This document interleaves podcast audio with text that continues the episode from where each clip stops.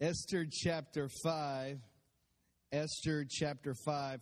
As you're turning there, even though there was a video announcement, it's so important to me. I want to take a pause for the cause and talk about it right now. So, all the women in the house, I'm giving you permission to just to tune me out. Like, just act like I'm your husband and just tune me right out. So, just to me right now. But all the men in the house, I want you to hear my hear me, not just for married men, all the men in the house, whether whether you're 16, 18, whether, you know, whatever age you became a man, for our teenagers as well. Coming up December the 12th, we want to see you at Spare Time. We have only a limited number of spots that we can fill. And so for $25, it's it's uh, it's a buffet, it's bowling, it's a game card, and you're going to get to hang out with me and a bunch of other men from the church. So we want you to sign up ASAP. Uh, you can do that on our website as well. If you do that right now, actually, if you're sitting there, you can go online, you can pay and, and get registered, or you can do it later today. But we want you to sign up. Bring a coworker, bring a friend, bring your uncle, your crazy uncle, your dad, uh, your brother, whatever it looks like. Uh, you're welcome to bring your sons with you. Um, and so we want you to come out and us have a good time. We're going to watch some football. We're going to bowl. We're going to eat. Don't forget to bring your ugly Christmas sweater as well. Um, let's just show spare time what Crossroads is all about. That's all I'm saying. So, anyway, it's going to be a good time. We're going to have a lot of fun. So, I want you to sign up for that. Esther chapter 5. Say amen when you're there. If you have the Bible app, you can open that as well, and you'll have the notes there. So we're not going to take necessarily all this time to read Esther chapter 5. A lot is happening here. As you're turning there, as you're looking at that, I just kind of want to give us a glimpse back on where we've been so far in this series as we've been studying the book of Esther. For those that are with us for the first time in the house, maybe as guests for the first time, or, or, or you've been gone for the last few weeks and you're just now getting a chance to sit in the service today, we've been going through the book of Esther. Some interesting facts about the book of Esther that we've been discussing, that we talked in, in detail in uh, chapter one, or excuse me, in the first week of Esther, is we, we talked about, first of all, that God is never mentioned in the book of Esther. How crazy is that? I mean, this is in the Bible. How odd is it that there's a book in the Bible that never mentions God once? Another interesting fact about this book is that nobody ever prays in Esther. Now, is anybody already before it's before it's eleven fifteen? Is anybody already said a prayer this morning? Anybody? Yeah, yeah. Lots of hands going up. Saying. Now, I'm not going to ask you what you prayed because maybe it was like you know, God bless them before I bless them kind of prayer. You know, uh, you prayed on the way to church. You know, uh, you, you prayed for for lots of things, but a lot of us have already prayed this morning. But in the book of Esther, God's never mentioned. No one ever prays. And yet, this book of the Bible is right here in the middle for us to read and for us to see. We see this young woman who's lost her parents. We don't know how they passed away, we just know that they're gone. We're not really for sure if she has any brothers or sisters. It doesn't make any mention of them if there are. We don't even know her parents' name. We just know that she has an uncle, Mordecai, who's asked her to do something pretty ungodly, actually, to go be part of a pagan king and his rule and to sleep with him. And through that, God's going to use her to do great things and actually save the nation of Israel. And so, as we've been talking about this, I think the parallel, like I've told you before, that we can draw from this is that that some of us, even though our life may not have gone as planned or we lived according to God's word 100%, it doesn't mean that God stops looking at us and saying, I want to use you. Look at your neighbor and say, God is talking to you. That was really, really pedestrian. God is talking to you. Look at your other neighbor and say, God is talking to you. Now, I like some of you pointing your finger. Some of you are really good at that, by the way. Like that was like a two by four coming right at that. I'm going to tell you right now, put my finger in your chest like I did this morning when I prayed over you. Esther chapter 5. Let's look at some of what Esther chapter 5 tells us a little bit. It says, Now it came about on the third day. Everybody say the third day. All right, so just so you understand what we talked about last week in, in, this last chapter of chapter four that we're all really familiar with in the book of Esther is that kind of what the book of Esther is known for, right? Is the saying for such a time as this. We've kind of all heard that before, and, and that certainly is a big part of what Esther is about. That she was born for such a time as this to save her her people, the Jewish people, to save them from annihilation. And so they could go back to their homeland. And so, what she tells her uncle to do and what she would do is she says, Hey, before we do anything, let's fast and pray three days. Can I stop right here and just tell you that if you're about to make a major decision in life, there's nothing wrong with stopping and fasting and praying. Amen? Now, this is a freebie. This isn't going to cost you anything. This isn't notes today. It's not in the Bible app. This is a freebie for you. There's nothing wrong with fasting and praying before you make a major decision. In fact, I would tell you if you're in the house today and you're about to make a major decision, you should pray about it. What a novel idea. We should pray about it and we should fast about it. Like, and you're sitting there saying, Pastor Matt, I'm supposed to go without food. And I'm saying, yes, it's not going to hurt any of us to go without a little food. So to go, especially after Thursday, hello? and Friday, Saturday. I don't know about you, but in our house, like Thanksgiving is like a week or two long. And you got all those leftovers, amen? And so to fast and pray about it. So that's what she does in chapter 4. And so on the third day is where it picks up in verse 1. Now it came about on the third day that Esther put on her royal robes and she stood in the inner court of the king's palace in front of his room. And the king was sitting in his royal throne and he was in his room and opposite the entrance to the palace. And it happened when the king saw her standing in the court, she obtained favor in his sight. And he extended his golden scepter, which was in his hand, which was the sign to say, You can come here and you can touch his golden scepter. It's like kiss the ring kind of thing. And the verse 3 Then the king said to her, What is troubling you? Because we all know that when a woman is troubled, by the way she's looking at us, it's okay to laugh there. I'm going to dig myself out in a minute. And so he says, What's troubling you? He says, On your request, even half of the kingdom, it'll be given to you. Can I just say right there? I would have said, you know what? Just go ahead and give me half the kingdom. Forget what I came to you about. You just give me half the kingdom. If we're being honest, that's some of what we would have said. But, and Esther says, if it pleases a king, may the king and Haman come to this banquet that I have prepared for him. I mean, who serves a banquet for their enemy? Haman is the one trying to kill them. And yet she wants to have a banquet for him. She wants to serve him. She wants to have this banquet for him. And, and so the king says, All right, let's have this banquet. And so he summons Haman. They come together in verse 6. And as they drink their wine at the banquet, the king said to her, What is your petition? Again, I'll give it, I'll give you half the kingdom if you ask for it.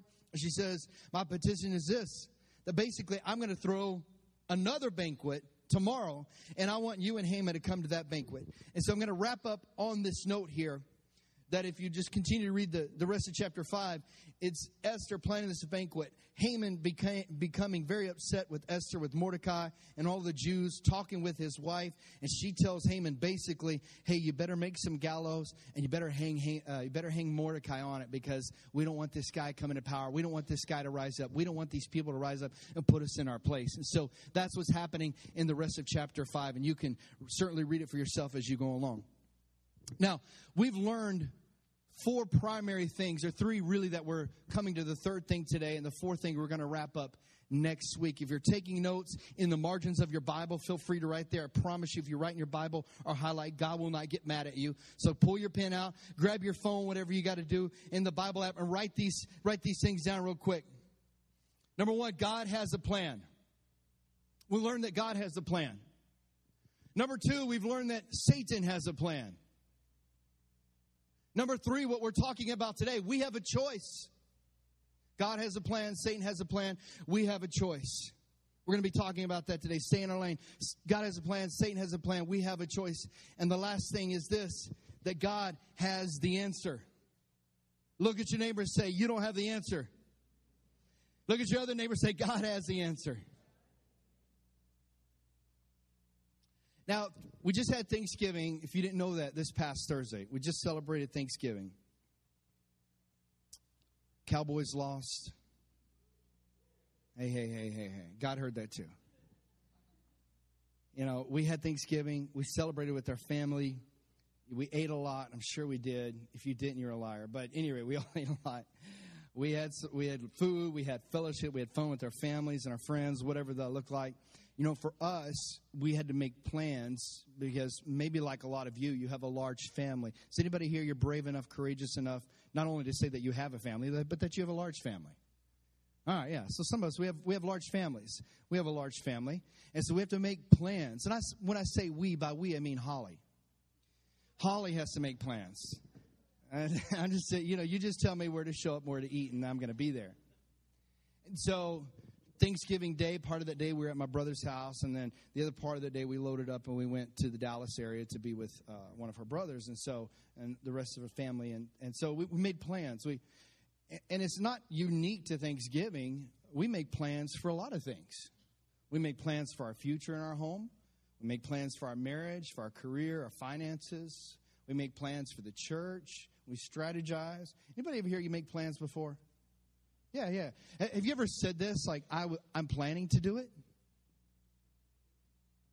And it never gets done? Or it passes and you tell someone, oh, I planned on doing that. Like Holly will say, now she can call me Pastor Matt at home, but she'll say other things. But she, one of those things, she'll say, Matt, the trash is still in the trash can. I was like, well, I'm, I'm planning on doing that. My favorite thing that my kids to say, Roxy's in here to verify this. I tell my kids all the time, Harrison especially will ask me for something. I'll say, you know what, son? Let me pray about it. Parents, can I just give you an awesome out? You just play the ace of spades. Play the God card is what I call it. Because nothing trumps that. What can your kids say when you say, oh, you know what, I need to pray about it? They're like, mm, mm. nothing. I got nothing on that. And so we say that a lot. We say, I'm planning to do that. Or past tense, oh, I planned on doing that. I had planned for that. I'd planned on doing that. Or I'm planning to do that, right? There's something that you're planning to do.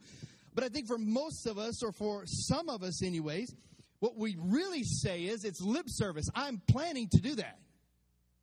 It's right. It's like saying, "Oh, I'm planning to get right with God. I'm I'm going to get around to it. I'm going to get my heart right. I'm going to get my life right. You know, I'm planning to forgive him. No, you're not. I'm planning to forgive her. No, you're not. Forgiveness is, can I just say, not a planning thing, right? Um, I love the young parents in the house uh, or, or people that are planning to have a child. And all of us that have kids, you're like, there's no planning to it. Like nine months comes and there's a human being that you're responsible for, and you're like, now what? Now what do we plan to do? We plan to survive. That's what we're going to do. amen. All the parents shout amen. We all plan a lot of things. Can we put number one back up, please? That God has a plan. Let's not miss this church. Now, for those of us in church circles, and what I mean by that is that, that, that worshiping with a church family on a Sunday morning is a regular box that you check. We're familiar with like Jeremiah 29 11. We're familiar with scriptures that God is for us, He's not against us, like we sing in this song, our last song, that He makes me brave. But, but it certainly is a fact that God has plans for us.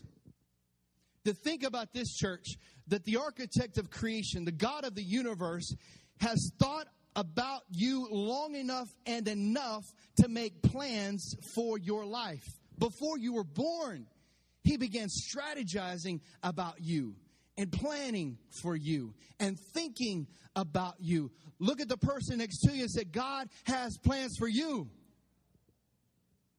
Get your neighbor. If you don't have somebody next to you, get your neighbor.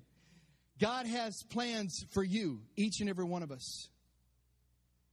And you know the beauty of this church is that when we get out of our lane and we do things that we're not supposed to do, when we're not good Christians, whatever that means, and we're bad Christians, whatever that means. But when we got out of God's will, God still has plans for us. It's not like He says, "Oh, you know what? Throw the throw the baby out with the bathwater. There it goes. Oh man, I just can't use them anymore. I can't do anything with their life anymore." The good news is that Jesus, when He redeemed us, He redeemed everything. He redeemed it. He redeemed it. He, he redeemed us. And so God has a plan for us. He has a plan for this church. He has a plan for your marriage. He has a plan for your kids. He has a plan for your career. Sir, ma'am, can I tell you that you're not there just to draw a paycheck? That eternity is bigger than your paycheck. It is bigger than your 401k.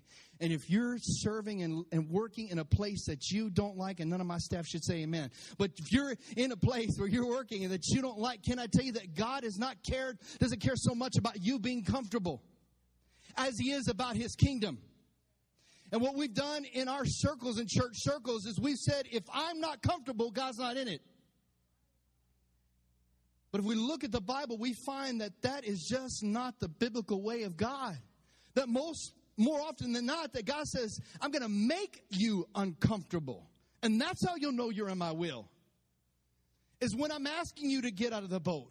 When I'm asking you to ask the sun and pray for the sun to stand still. When I put you in the lion's den and will you still serve me and love me? God has plans for us. He has plans for us. He's thinking about us. Can we stop for a moment and think about that? That everything is held together because He's thinking about it right now. That we're circling the sun because He's thinking about it because he wants it to circle the sun. It's not doing it because of science. We're, we're revolving around the sun because he wants it to revolve around the sun. And all the other planets that are in orbit are doing what they're supposed to do because he wants it to work that way. Are you with me today, church? And so what the enemy does is he strategizes and he plans and he gets his demons together and he works so hard to get you out of orbit and sling you somewhere that you don't belong. And the whole time God is saying, I'm going to hold you together because my plan always supersedes his plan. Give God a praise. So, Tori, God has a plan for you. Shelly, God has a plan for you. Roxy, God has a plan for you. He has a plan for you. Every teenager in the house, you need to know today that God has a plan for you. Every teenager in the house, you hear the heart of your pastor, God has a plan for you. And you've thought about suicide. Maybe you've tried cutting yourself. Maybe you've tried looking to other ways to make yourself feel worthy and valuable. Can I tell you today that God has already deemed you valuable? He has already deemed you worthy when He sent His Son, His only Son, Jesus Christ, to a cross to redeem your value. You are value and you matter to Him. Amen? If you see a teenager today, not just in this church, don't run them off the road, but pray for them. Don't get frustrated with them, pray for them. Love on them. They don't need anyone else pointing a finger in their face. They, they need some love. They need some encouragement. Let them know they're going to make it. I don't know why he had me go that way, but he did. So, whoever that's for today. God has plans for us. He has plans for us. He has plans for us. This is something that we're familiar with. This is something that you've heard me say before. This is something that is not new to you. If you've been in church before, if you've been in enough churches, you've heard this before. Chances are you've said this before. Chances are you've prayed this before. God, whatever your plans are for me, make them happen. Okay. And God says, okay, I hear you praying. Okay, I hear you praying. Okay, I hear you praying. You want my plans for you? Okay. Here's my plans. And then we get the plans. We're like, no, no, not those plans. What? You want me to go to him and say, Will you forgive me? What? That can't be in your plan. And I say, You don't have to shout me down because I'm talking to somebody. God, you want me to go to her and tell her that I love her and that I forgive her? That's part of your plan?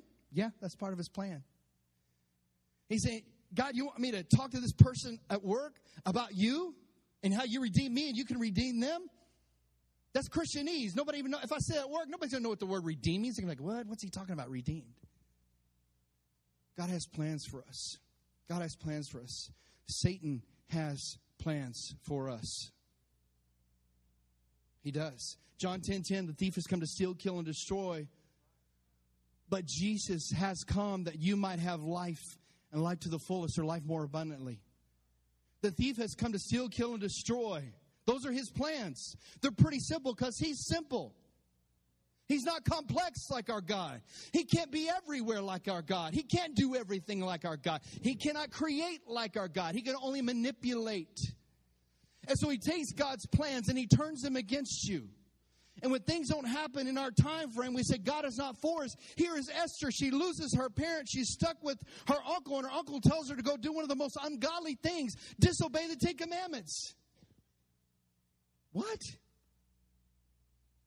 God, this can't be your plan for me. But God says, I'm going to use all of that anyways. From the from the beginning when, when man fell, from the beginning when Adam and Eve sinned, and really Eve sinned and Adam did what he was told. But any rate, we'll say that for another day. But I'm just saying, read the Bible. Read the Bible. At any rate, so point being, when Adam and Eve sinned, from the very beginning, God began to put his plan into motion.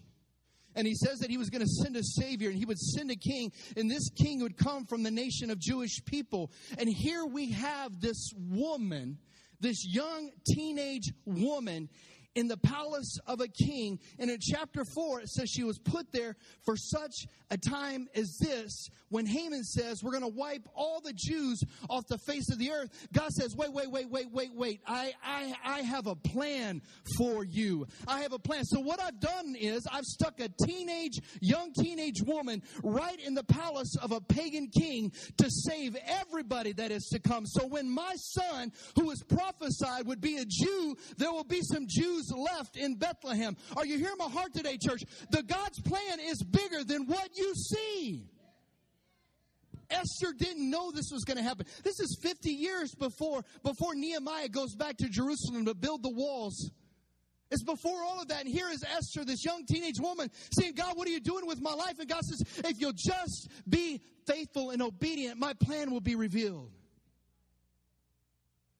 And so God saw the future and he saw his son, and his son had to be Jewish. His son had to be born in Bethlehem and all the prophecies, and this is part of it. So he sticks Esther. He allows Esther to be there. He puts his hand on her and he says, Even though she's done ungodly things, even though she's done things that are contrary to me, I'm still going to use her. How many of us is that our story? We've been contrary to God. We've done ungodly things and we've said ungodly things, but yet God continues to use us. God has a plan, and Satan has a plan. Number three, we have a choice. We have a choice. Look at your neighbor say, You have a choice. Are you still with me today? We have a choice. This is where the God part stops and the us part begins. God says, I love you. I've redeemed you. I have a plan for you. Now, will you come in agreement and partner with me? Let's make this plan doable. Let's execute this plan. Because what God is not going to do, come here, Roxy, this is my beautiful daughter. Hey, who did that?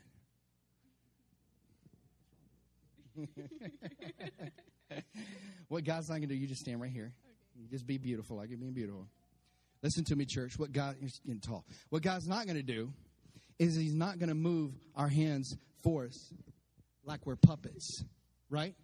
And he's not going to say, hey, here's this microphone, and I'm going to move your mouth, and you're going to say, he's not going to do that. He's going to come to us, and he's going to say, here's my plan for you. Here's my plan for you. Will you come in agreement with me? Will you do your part? And we want God to do everything. But God is saying, Will you take the microphone? Will you get on the stage? Will you talk to your neighbor? Will you forgive him? Will you forgive her? Will you love your spouse? Wives, will you submit to your husbands? Husbands, will you love your wife as, as God loved the church and gave himself up for her? Are you with me today, church? Thank you. you sit down. Give her a big hand. We have a choice to make. We have a choice to make. It's not about Jesus accepting us, it's about us accepting Jesus. That's the real question. The real question is not will he say yes? He said yes to God over 2,000 years ago. The question is now will we say yes in return? Will that be something that we say? Will we partner with him? Will we come into agreement with him? Or will we remain obstinate and arbitrary to the call of God in our life? For some of us, for some of us, our yes is simply this. Like I said earlier, husbands, love your wives as Christ loved the church and gave himself up for her. That is your yes right now. For some of the wives in here, your yes is to submit to your husband. And you are struggling with it. or even right now, you're struggling with it. It's like, oh, he's not even talking to me. He's talking to. I sure hope she heard that. Or the husband here is like, man, I sure hope he heard that. Thank you, Holy Spirit. Here's what we're going to do. Holly, will you join me right now? We're just going to take a moment because I feel like we need to do this. We talked about being brave and courageous, and I told you we would hit on this, and so here it is. No marriage is perfect, nor is ours. You can agree right there. Yes, If you want to say it's perfect, that's fine. We'll just move right on. It's not perfect. it's not. If I'm honest with you, for every married couple in here, for, for the marriages here today, it is, there are, mo- we have our moments too. We have our moments. What you see here is not always what happens at home. There are, there are, there are passionate conversations that we have with each other. We don't argue, we have passionate conversations. oh man. But if you're if you're a married couple in here today, and there, there's right there's always the extremes, and this is what we think about. We say, oh well, you know what, Pastor Matt, we're not talking about divorce.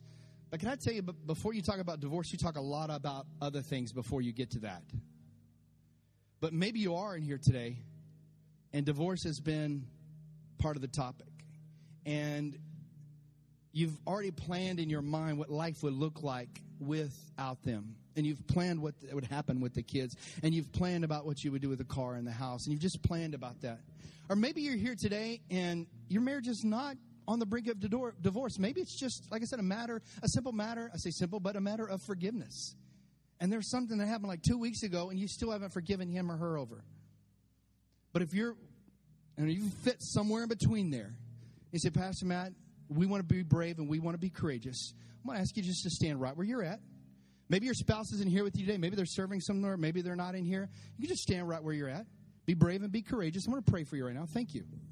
Anyone else? Thank you. Thank you. Thank you. Thank you. Doesn't mean you're going to hell. Doesn't mean you don't love God. Doesn't mean all those things. We're just we're just pausing right now because I believe Holy Spirit has something unique for the for what we're talking about. God having plans for us, Satan having plans for us, and we have a choice. So for those that are standing, let me just say this right now. You have a choice. I can choose every day to love my wife as Christ. I don't have to. I choose to. God is not going to make me love her. He's not going to make me give myself up for her as Christ gave himself up for the church. He's not going to make me do that. I have to choose to do that. And conversely, she's not going to submit to me. Well, so many men, we want our wives to submit, but we give them nothing to submit to. That was good. Somebody should say that was good. That was real good. You're going to get the podcast just for that. Download it just for that. And we want our wives to submit. We go to work and we bash our wives. We make fun of our wives behind their back. And we say, man, they're not submit to me. They don't but we give them no leadership. We give them nothing to submit to. Why would they submit to a, a you know, a, a a king. We're no kings. We're not kings. We're followers too. And, they, and they're supposed to submit to our ungodly ways and our ungodly actions. We're just going to pray today. I don't know where you're at. I don't know what lane you're in. I don't know where you've been or why you're standing, but He knows. And that's number four. And you can put that on the screen that God has the answer. He has an answer for us. Amen? God has the answer. He just does. And He has the answer for marriages and homes. We're going to pray. Father, I thank you for today. These are your sons and these are your daughters. You know them inside and out better than I do. You know the conversations that have happened behind closed doors, the passionate conversations, the arguments, the Lord, those times where we've been dictating one to, to one another. Lord, I speak on behalf of the husbands to forgive us when we have loved less than you have loved us. Pray for the wives in here who are having trouble submitting their flesh and submitting their will and their ways and their mouths and their words. Lord, that we would be Christ like in all that we do. Bless these homes, strengthen these homes. I rebuke demonic attacks, I rebuke the demonic assignments where Satan has come in like a flood. We ask that you raise up a standard. And where the thief has come to steal, kill, and destroy, I pray that they would experience life abundantly, life to the fullest in their homes and their marriages. And we give you praise and glory. God's people said, Amen. Amen. Can we give God a praise just right where we are? Everyone, just stand. We're just going to take that moment right there. You know, we're going to close with this moment. Know this that in this life, absolutely, 100%, God is going to ask you to take a risk. He is. He's going to ask you to do something that doesn't feel comfortable, that feels unnatural. Because if it's comfortable to us, if it's natural to us, we won't see Him. So there will be a moment or moments He's going to be like Peter step out of the boat then, right? Take the microphone, get on the stage, talk to your coworker, whatever that looks like. Love on your family. Forgive your spouse, forgive your neighbor who's offended you. Whatever that looks like, you're going to take some risk. 100% absolutely. When God has plans for you, it involves risk. Can I tell you something, church? Stop trying to mitigate the risk. Stop trying to manage the risk. This isn't the stock market, it's God. Okay? And he's going to say, take a risk. And can I tell you what? 100% the risk will be, will be worth the reward. Amen? It will. Give God a praise in this place. Amen. I'm going to pray with you. I'm going to give you a formal dismissal. As we are doing this, I'm going to ask our prayer partners, our staff, our elders to join me at the front. We take an opportunity every Sunday morning to pray with those that want prayer. We believe in the infallible Word of God from Genesis to Revelation. The Word of the Word of James, the Book of James says that we can call for the elders of the church will lay, and lay hands on the sick, and the, the, the, the prayer of the righteous they shall recover. So we want to pray with you today. Maybe you have an unspoken need. Maybe it's just between you and God and you want someone to pray with you about that. Maybe you're sick in your body. You want to stand in for someone. Maybe you stood up for your marriage. And you just kind of want to book in today. You want to wrap today up. You want to book in today in a godly way. No matter what that looks like, we want to pray with you. We're going to sing and we're going to worship. I'm going to give you a formal dismissal. We love each and every one of you. Don't